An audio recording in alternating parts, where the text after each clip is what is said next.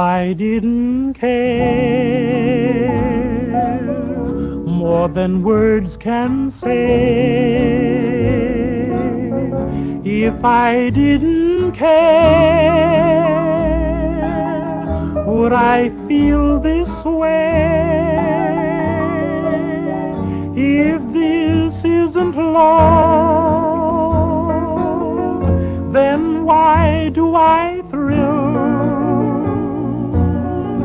And what makes my head go round and round while my heart stands still? If I didn't care, would it be the same? Hello, everybody. This is Oscar Dahl. I'm here with Matthew Knutson, and this is We Like Movies AFI Top 100 Countdown, number 72 The Shawshank Redemption. A tale of incarceration based on the Stephen King novella, directed by Frank Darabont, starring Tim Robbins and Morgan Freeman's silky smooth voice. this is one of the most watched movies of the 1990s, wouldn't you say, given its TNT cable renaissance. Maybe not even a renaissance. It, it seemed like it came onto cable basically starting in the late 90s as it been airing continuously ever since. Yeah, the story that I read was that because of how disappointing the box office was on this movie, TNT was able to get it for really cheaply because apparently there's a sliding scale. Forrest Gump, just to pick a 1994 movie, is obviously this huge box office success. The cable companies gauge how much more popular it's going to be as a result, so the studios are going to charge them more for it. As a result, something like Shawshank Redemption, which was kind of considered to be a little bit of a flop, uh, they ended up getting it for really cheaply, and that's how people kind of discovered it because they were able to air it so many times. So this is really a vestige of the '90s that uh, you know your younger millennials probably have very little reference for, because we just don't watch movies on cable nowadays the way we used to in the '90s or, or even the early 2000s. But there was a time when TNT or TBS or USA or even FX to a, a somewhat lesser degree, Spike cable channels would just run the shit over and over and over and over. And you know, your your James Bond film festival would run for a week during the holidays or whatever. And you can't understate how important cable was for introducing those of us of a certain age to movies that we you know would have been too young to see in the theater and might have even been too young to watch on VHS, but you could watch the edited version on TNT, right? I, I watched it over and over again, and, and, and I, I, I seem to remember we had it on DVD, and it was one of the movies I watched over and over again when I was a teenager and a, and a budding cinephile, right? When we used to make lists, I I would always put Shawshank at the top. I thought it was a cool thing that I thought Shawshank was great. It's pretty pretty basic now, but at the time now, it would have been pretty provocative. Yeah, I, I suppose. I mean, not really. I mean, it was a Best Picture nominee and was a was a heralded film right from the beginning. But it felt like the kind of movie to my teenage mind that you know someone who's uh, above it all and someone with with great rich tastes should put at the top of their list. Right? You wanted this movie to represent you, and you know that worked. That worked fine for a while. Uh, and I, I think I overdid it. And you know we were talking beforehand, but I you know probably watched this movie 10, 12, 15 times back in those days. But I don't think I'd seen this movie in, in at least a decade before watching it for this list. That made me really excited to sit down and give it a full viewing. I mean, obviously snippets at like my parents' house when and you know flip through it on TNT every now and then, but but never for a full uh, singular rewatch. Well, I can say with quite a bit of confidence that the first time I saw this film was a combination of probably a dozen different pieces. yeah. Meaning that I, I probably constructed my first actual viewing of the movie based on happening upon moments in it on TNT at friends' houses on a borrowed VHS. I mean, I really piecemealed this thing together one scene at a time before I finally sat down and watched it all the way through, which probably wasn't until maybe close to college. I mean, probably late high school at the earliest. It was not an important film for me until it was, if that makes sense. Like, sure, there was a sure. point where, like, I finally sat down and watched it because I was intrigued by it for sure, but there was a point where I finally like, sat down and watched the whole thing all the way through and finally got it. and was like, ah, this is what everybody's talking about. I remember hearing the controversy about the title in 1994 when it came out, long years before I would actually see the movie, and I thought to myself, "That's a really cool title. What are people talking about? Why are people so, uh, you know, why are people so um, adverse to this title? I think I think it's awesome. I think it's evocative and weird and unexpected and." You know, there's there's kind of like a girth to it, almost like there's Yeah, just something. yeah. It's just it's like uh, It's meaty for it's sure. it's a meaty title. Yes, it's a juicy title, for lack of a more eloquent term.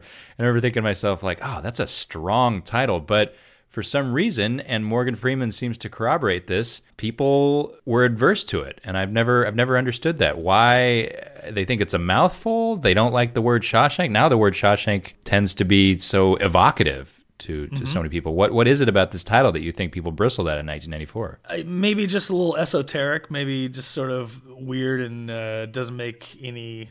I don't know. For, for someone coming into the film without knowing anything about it, it doesn't really give you a good um, uh, sense of what the movie's going to be about or what it is, or, or or maybe people thought it was misleading. I mean, the movie takes place in Shawshank Prison, and there's a pretty, there's a couple of pretty important redemptions by the end of it. So I find it to be Yeah. relatively accurate myself. But I mean, a title doesn't have to explain what the movie is, really. So I, I, I never understood. it. I mean, it, it's a shortened title from, I believe it's Rita Hayworth in The Shawshank Redemption is the name of the Short story, novella. yeah. right. The yeah, I, I think it's a novella, not necessarily a short story. I think it's like an eighty-page okay, thing by Stephen King. I haven't read it. I have been reading a lot of Stephen King lately interesting. been kind of on a Stephen King kick.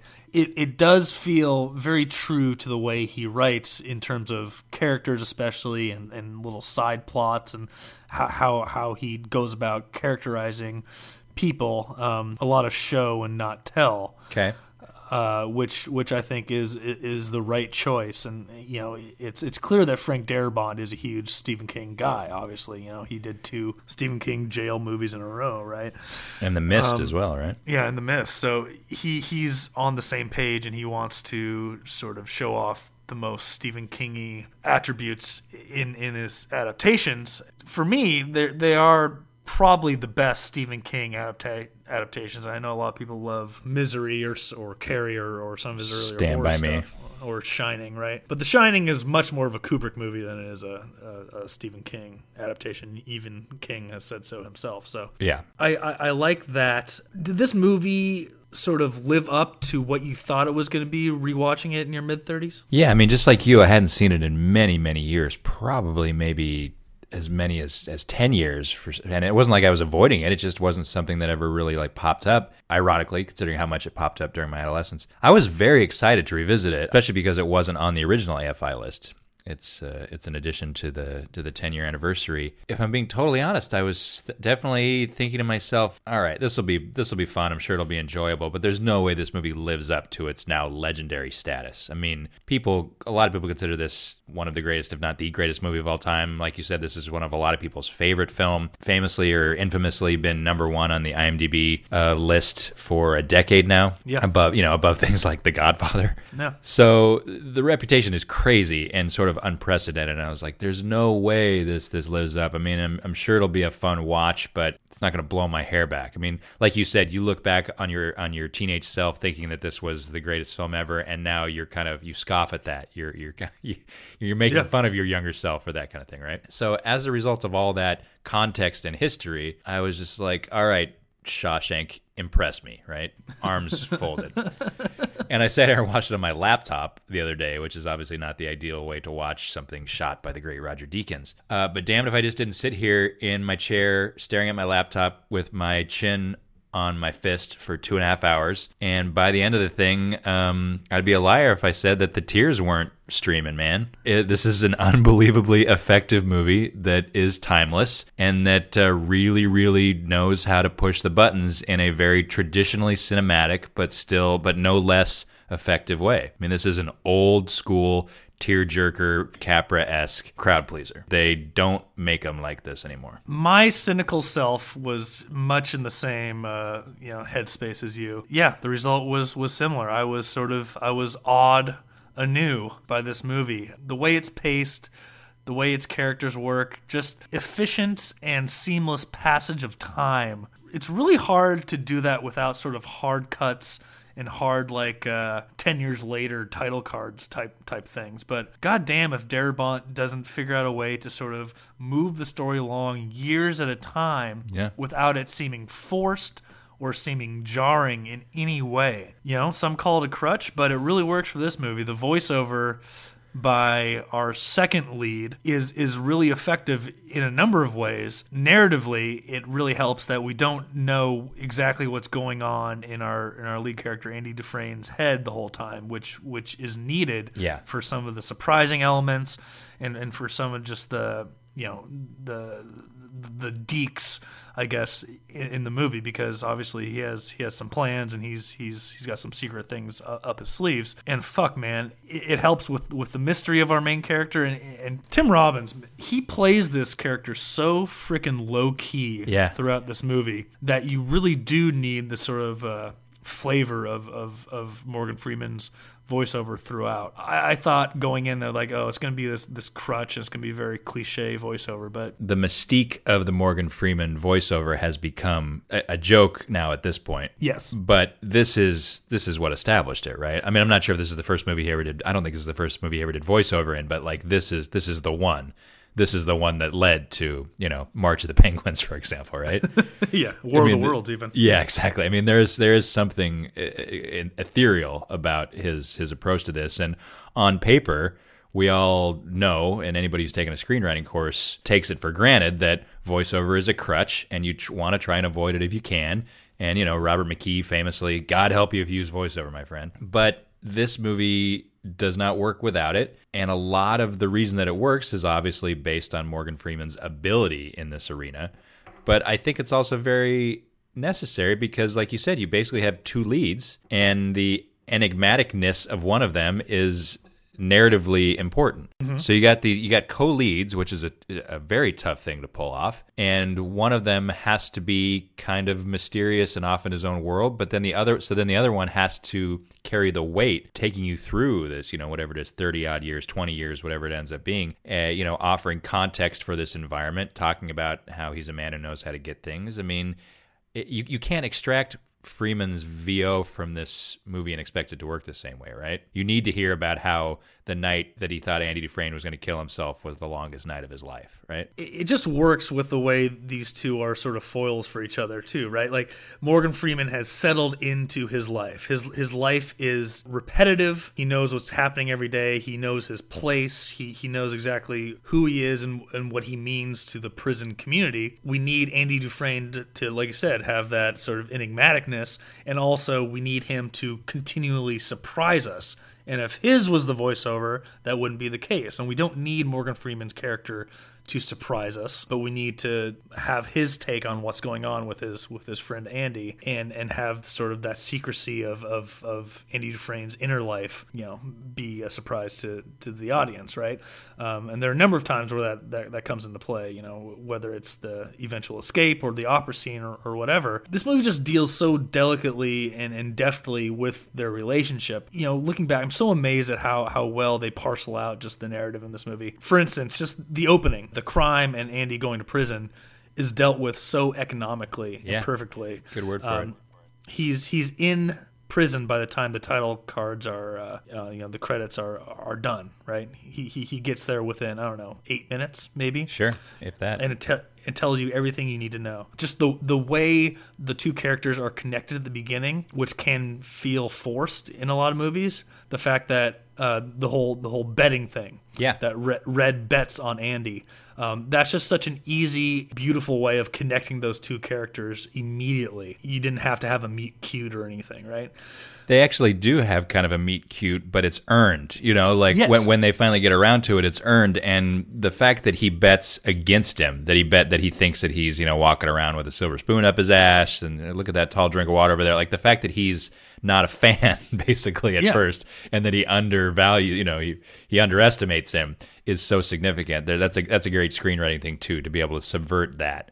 You know, to Yeah. start out at cross purposes and then to bring these two together in that eventual meet cute is so is so smart and so much more Yeah. effective than just if they're friends right off the bat, right? And it sets up the recurring theme of Andy continually surprising. Yeah. Yep. Yep. Yep. Absolutely. it's so smooth. Just everything about his character and, and the building of him, uh, you know, sort of reforming and redeeming a lot of parts of of the jail and himself and the people around him. All these characters are so well drawn. You know, once you get to sort of the more dramatic moments near the end of the movie, it's it's earned and yeah, like you said, this it's it's a it's a it's a tearjerker, man. Holy shit. Watching it the other day, I was thinking to myself, and it might have been a hyperbolic knee jerk thing, but I still might stand by this. Is this one of the all time great third acts in the history of film? Basically, from from the moment the start, you know, from the storm when Morgan Freeman says that's that was the longest night of my life, or let's even let's even go back further. Let's start it from the conversation they have on the wall, where he tells them about the lava rock and no, you know, the place where no earthly rock should should ever be found. Like when he basically tells him where he's going to hide the box and Morgan Freeman starts to worry that he's he's snapped. That might that might be the beginning of the third act, and because theoretically the low point would be Andy in solitary confinement, right? And they Yeah. always say you know low point is is the end of the second act. So right after that is the beginning of the third act, where they talk uh, along the wall, and then you go through to them talking about giving him the the piece of rope. And then the storm, and then Kel uh, reveals her secret, and then they replay Andy's escape, which is obviously a transcendent moment with that iconic shot of him in the rain, and then the warden getting what's coming to him, and then uh, you know Red getting out and finding the box, going to Zihuatanejo. I, I- I'd put this third act up against pretty much any you know any great you know final thirty minutes of any classic film. It, Yeah. it doesn't get much better than this. the one thing that stuck out at me was like you know the the whole suicide fake out is maybe a tad bit overwrought i want to i want like uh, i want my mind erased and be able to see this movie free of, of knowing anything about it because I, I wonder how audiences reacted to the escape not knowing that it would happen Um, maybe they assumed that he was going to escape but they don't you know they don't really lead any clues about him planning an escape throughout the movie which is really effective once you see how subtle that that stuff is at the beginning i mean there's the rock hammer but then that's the last thing they say about it Besides, they subvert it. They subvert it immediately, right? Yeah. Like I, I, I manage, I manage, I uh, imagine you'd want to tunnel into the wall with it, and then Andy starts laughing, and he says, "You- "You'll know once you see the hammer." And then you're right; they never talk about it again. At one point, you see him starting to scratch his name into the wall, Yeah. and then you don't see what becomes of that until the flashbacks. I'm writing an essay right now about sort of like narrative intentionality and the use of fractured temporality in narrative films, specifically those of Christopher Nolan. I was thinking about that watching this the other day and thinking to myself how smart Darabont's sort of trajectory is here in terms of how he decides to parse that information and the way he decides to reveal. The reveal of Andy's tunnel doesn't work unless you are kind of with quote unquote with Red through the whole movie, right? And No, with yeah. him and with his voiceover and stuff. So the way that he reveals it, he is such a goddamn home run. Throwing the rock through the Raquel poster and So not seeing not seeing where the rock goes, but hearing it bounce down that tunnel, right? And then him putting his finger through the poster and then the camera pulls back. I mean, it's it's it's perfect. Like I, there's not a single thing I would change about uh, change about it. The decision to deliver the information about the escape in that sort of climactic way. Although I, I guess I should give I should give Stephen King a little bit more credit. I I don't know if this short story is told from Red's point of view or, or how goes. I mean, Stephen King really does get into each of his characters. He really unpacks like the characters' psyches. So I wonder how much of mystery Andy's inner world is in the novella. But I, yeah, I would imagine that the structure is probably vastly different. I mean, it had it would have to be going, you know, adapting an eighty-page novella short story into a two and a half hour movie. You'd think, right? The- yes, exactly. And but the the little research that I did do, I'm pretty darn sure the novella is from Red's point of view. So it would stand to reason that some of this information was delivered in this manner. But it's just it's so smart and it's so effective, and it got me thinking about the famous Jean Luc Godard quote. You know, every movie has to have a beginning, a middle, and an end, but not necessarily in that order Yeah. you know, information should be doled out for its optimal dramatic potency. Yeah. Not for chronology's sake. So the w- the way this is done is is pretty much perfect. I wouldn't change a single thing about it, and it is uh, it's fucking rousing. I mean, it is rough to watch him crawl through that sewer pipe, not just because it's a sewer pipe, but because I'm also I kind of suffer from claustrophobia. Yeah. And all I can think while he's while he's crawling through that pipe is, oh my god, what if he gets to the end of the pipe and there's like a grate or something? Like he. How He does, doesn't how does he know. know? How does he know that it's an open pipe at the end, right? Yeah. But that's just uh, that's where my mind goes. So when he finally gets to the end of the pipe and it's open, I mean, I know it's going to happen, but I still get so relieved every time that when he finally gets out and and spreads his arm, you know, very messianically in the rain. The relief for me is that there was no grate at the end of that pipe more than anything else, so he's not stuck in there forever. the restraint to not to, to show only as much as as they need to right? Like the you know i, I was remembering brooks's side plot right? And, and and thinking god that's so heartbreaking. Like i don't want to watch that part of the movie. And i even sort of before it happened was like oh, is this side plot really necessary? Blah blah. But then i forgot how quickly and economically again that whole thing is done like that brooks's little scene out after parole is finished within like five minutes Sure. it's so quick, but it's so affecting. And then we get to the end, and, and just the restraint to not show Andy on the lam, arrive in Zihuatanejo, just keeping all that a mystery. You know, you said how amazing this third act is, one of the greatest third acts, you know, we, we can think of. And that's without our main character saying more than a handful of lines. Like, you know, he has that scene telling him about the rock and quartz or whatever. And then I, I think he says a few lines at the bank, but besides that, he's silent. And, and, and and and the final shot not having them say anything to each other just you know the walk up and the and, and the you know the pull back into that helicopter shot it really hits you and, and they don't we don't need a little scene of them talking or saying hello or whatever we can just imagine imagine their future and the rest of their lives he used the term main character and, and I called them dual protagonists or something at the beginning of this conversation. I, I think I'm going to amend that a little bit. I, I do think that that Morgan Freeman is is the main character of this movie. Not necessarily just because he does the voiceover, but because after that prologue where Andy ends up in prison, we don't experience anything from Andy that isn't filtered through Red's perspective, right? With very Yeah. few exceptions. We're almost always seeing Andy through Red's eyes or hearing about him through Red's VO, even when he's getting attacked and raped. You're hearing about that. You're hearing about that recollected by Red for the most part. yeah I, I i would say that this movie is red telling andy's story right so everything Okay. red does is basically about Andy, uh, Andy, or has something to do with Andy, or is uh, you know in, in conflict with Andy or whatever. And everything Andy does is not necessarily have to do with Red. So whether that makes one or the other the main character, I don't really care. Everything Red, I mean, does Red do anything that's outside of Andy's influence in this movie? I, I guess his his journey of uh, his sort of canned parole responses, and then Andy sort of inspiring him to to not give a shit in his final parole response that works. His own journey, but besides that, it's it, it's all about Andy, right? Well, what I'm basing this this idea that this is Red's movie or that Red is the quote unquote main character, what I'm basing that on is the fact that the film ends with his quote unquote journey, you know, physically and spiritually or whatever. Like him getting out of prison, him going to find the box, sitting under the tree, saying "get you know get busy living" or "get busy dying," getting on the bus, talking about going to see his friend, arriving in Zihuatanejo. I mean, we're with him that whole time to the point where I really feel like his decision to embrace hope finally Sure. that is the emotional crux of the movie. I mm-hmm. think like Andy inspires Red to change his outlook on life and on hope. Yeah. One can, one can make the argument that Red is the one who has the arc, whereas Andy is just this stoic messianic figure throughout the entire thing who never loses hope, who never stops pushing back, who probably always has this plan to you know get out by any means necessary. Yeah. because some birds just aren't meant to be caged, right?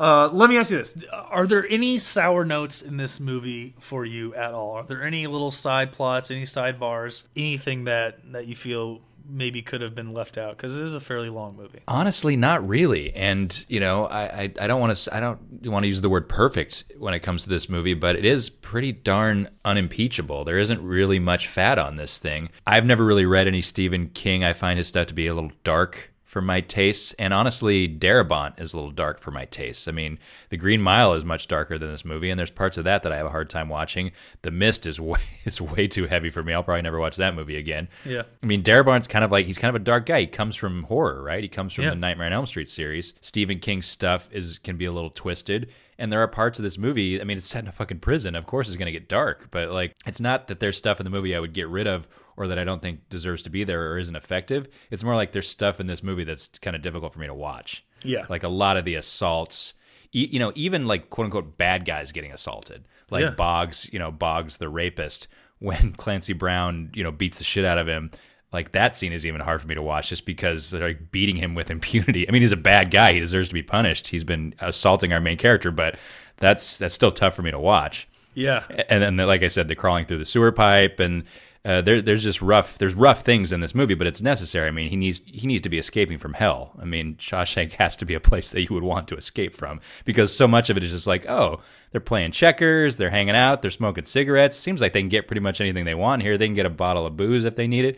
Eh, this doesn't seem so bad at all. Yeah. No, it's got to be solitary needs to be shitty. Threat of rape needs to be shitty. You, you need to want to get out of this place for sure. So I get that. Yeah, and let's give it up to Bob Gunton and Clancy Brown for a couple of really, really incredible villains in this Yeah. movie uh, that play off each other well and, and sort of give each other what they need. Bob Gunton, especially, that's like uh, they're not just mustache twirling uh, evil for the sake of being evil. I mean, they have they're they're pretty complex characters, and they a big part of this movie is is Andy finding ways to get in with them and get in their good graces while knowing that, or or, or just or becoming essential to them in a way that uh, he, he's seen what they can do to people, you know, especially Boggs or the crying fat guy at the very beginning of the movie, who they just straight up. I mean, what, what a good way to set up the sort of danger of this world, which if you fuck around, you might might just end up getting killed, and there's no repercussions for it. No, I mean it's it's survival tactics on Andy's part throughout the entire thing, right? Yeah. Like all this stuff is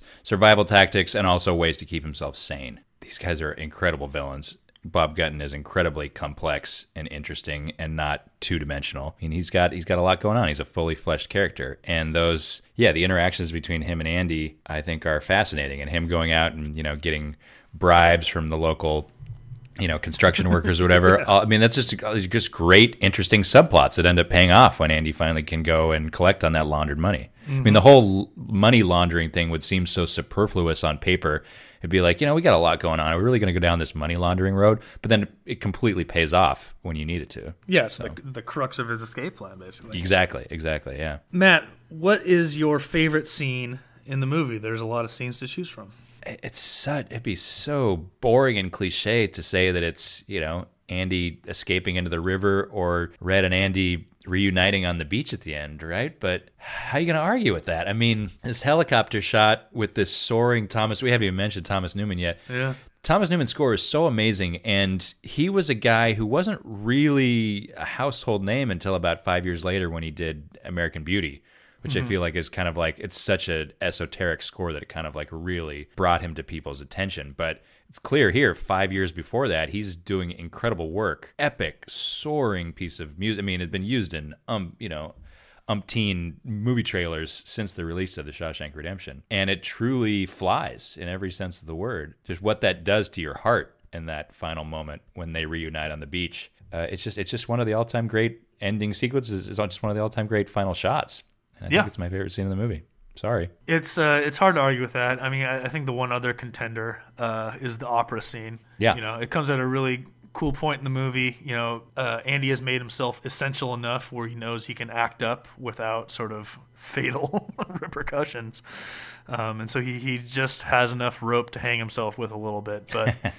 He uh, he sort of needs it. It's a really lovely midpoint to the film. But if I had to choose one, I yeah, I'm choosing the the final shots. The um, the opera scene is is the Oscar scene. I don't know why I remember this, but watching the Oscars in 1994, well, early 1995, I guess, when they back when they used to do little snippets of all the individual Best Picture nominees, back when there was only five. Yeah, That's the scene they showed for the Shawshank Redemption, that Oscar sequence and Morgan Freeman's incredible monologue. Morgan Freeman nominated for Best Actor, uh, nothing for Tim Robbins here, interestingly enough. yeah. I mean, it, it kind of makes sense. It's a it's a it's It's a showier role. it's a way showier role, and Tim Robbins plays it very close to the vest throughout the entire movie. The restraint he shows is is is important and uh, admirable in its own way. So, is this uh, Tim Robbins' best film? I was thinking about that, and I was I was also I don't think this is Morgan Freeman's best film. I might point to Unforgiven. I was thinking, is this Morgan Freeman's best performance? Um, but let's get to your first question first. Is this Tim Robbins' best movie? I just rewatched The Player the other day, which really, really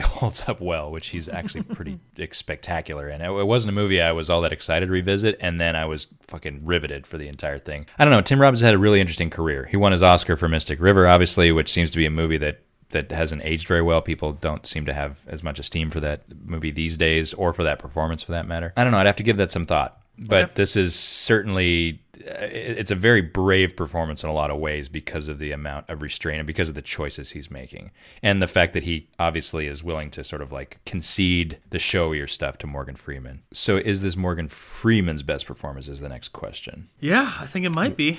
Won his Oscar for Million Dollar Baby, which is a movie that I was never all that crazy about. He's very good in it. I prefer this or Unforgiven or even Glory for that matter. This is his most iconic role, right? At least whatever that means. Yeah, I think it's the, it's the role that sort of cemented his place in Hollywood. It, it really put his career on a on the path that it you know it's been going for the last 20, 20 some odd years.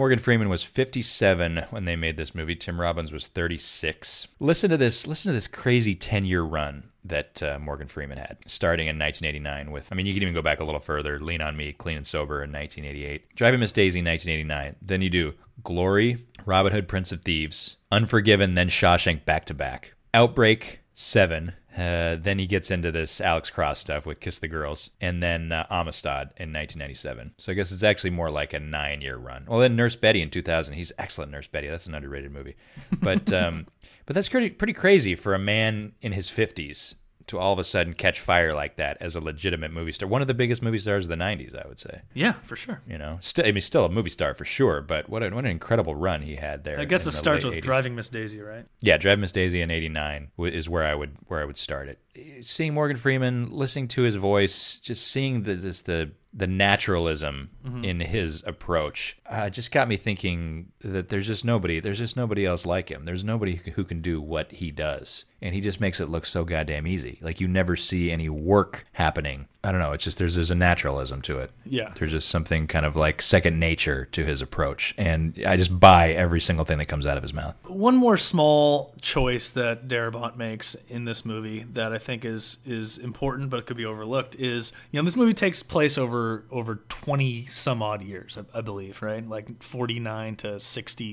66, 67, something like that. you know that I would have thought it would take a man hundred years to tunnel with that rock hammered. Andy did it in just under twenty. Yeah, something like that. Sure. I think he's in prison for nineteen years. But they, they they opt not to like do any weird makeup or do any sort of aging stuff to the characters, and they're both in that you know in that middle age area where it's it's not entirely necessary. But I'm glad they decided not to. I think they put a little gray in Andy's hair.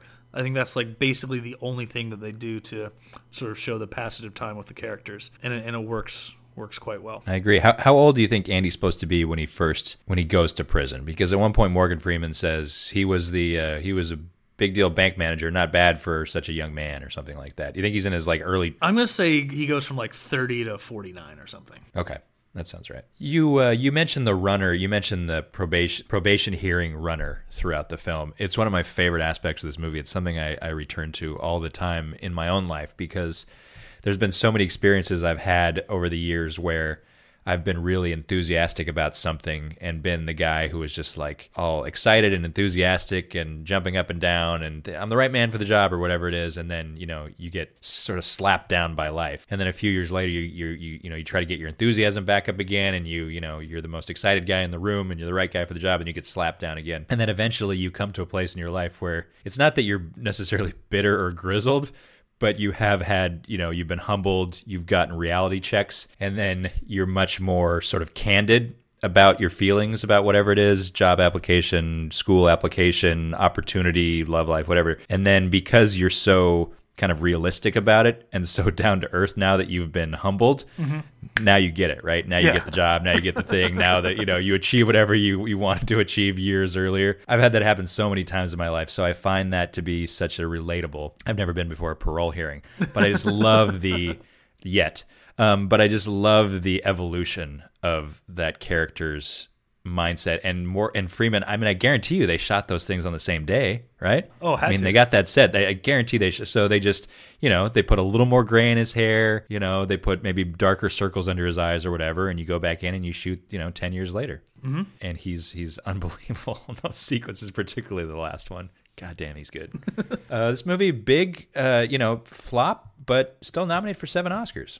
Yeah, nominated for a bunch of awards, uh, deservingly so. Uh, it eventually made its money back. It looked like. And then some. I was reading that Bob Gunton still gets enormous residual checks from this thing. Ooh. Because of it. Yeah, he, he said like 20 years later, he's still getting, he, he's still surprised every time he gets a huge check from Shawshank Redemption because this thing just plays. It just, Yeah. it plays. It, you know, it's always out there. It's always around. It's always on people's minds. It's always playing. It ended up being one of the highest grossing films of 1994. Well, I, I guarantee this is a big time like uh, VOD rental movie for, for Sure. families during the, the holidays, especially. And you know, I don't want to belabor this point because we've done it over and over again on this podcast, but this is one of those mid-budget movies that we miss so much. Like a twenty-five million dollar budget, full Hollywood production, and we, we just we don't see that sort of you know twenty to fifty million dollar budget range all that much anymore, and it's a goddamn shame. Yeah, I mean, I don't, I don't mean to throw, you know, Iron Man, The Dark Knight Rises under the bus. Thirty years from now, I don't think we'll be talking about those movies on, uh,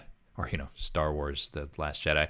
I don't think we'll be talking about those movies on an AFI Top 100 list. No. but we certainly talk about a lot of these mid-budget movies on these lists because uh, they tend to, uh, they tend to age very, very well. I mean, we we talked we talked during our Forrest Gump episode about how what an important year 1994 was and how you know Forrest Gump obviously won picture, won Best Picture on our rewatch. Seems like we both um, liked it a lot more than we expected to. We're obviously two of the world's biggest Pulp Fiction fans. I watched it again over Halloween weekend. It's a fucking masterpiece still. Mm-hmm. But it's significant that this movie outranks both of them. Forrest Gump 76. Well, it, it outranks Forrest Gump by, excuse me, by four. I guess it's not that much, but it outranks. They, you know, it outranks Pulp Fiction by a lot. Yeah, I mean it, it's it's a real crowd pleaser despite its you know jail centric Yeah. setting, um, and it's it's true to very human feelings and human themes, and hope is a hope is a good thing, Matt, and people respond to that shit. Maybe the best of things. The best of things, indeed. um, all right, uh, any final thoughts before we wrap this up? Not at all. It's a great movie. I don't know if I put it higher necessarily, but I like right where it is. It certainly deserves to be on this list. And it's one of the most popular movies uh, of the 90s or maybe even of all time for a very good reason. It really holds up. I mean, after watching it again, I, I have to feel that maybe it does deserve to be higher, but I think we'll we'll get to those feelings uh, later as we watch the rest of the movies on the list. Until then, this has been number 72 on the AFI Top 100 list, uh, Shawshank Redemption. Say goodbye, Matt. Goodbye.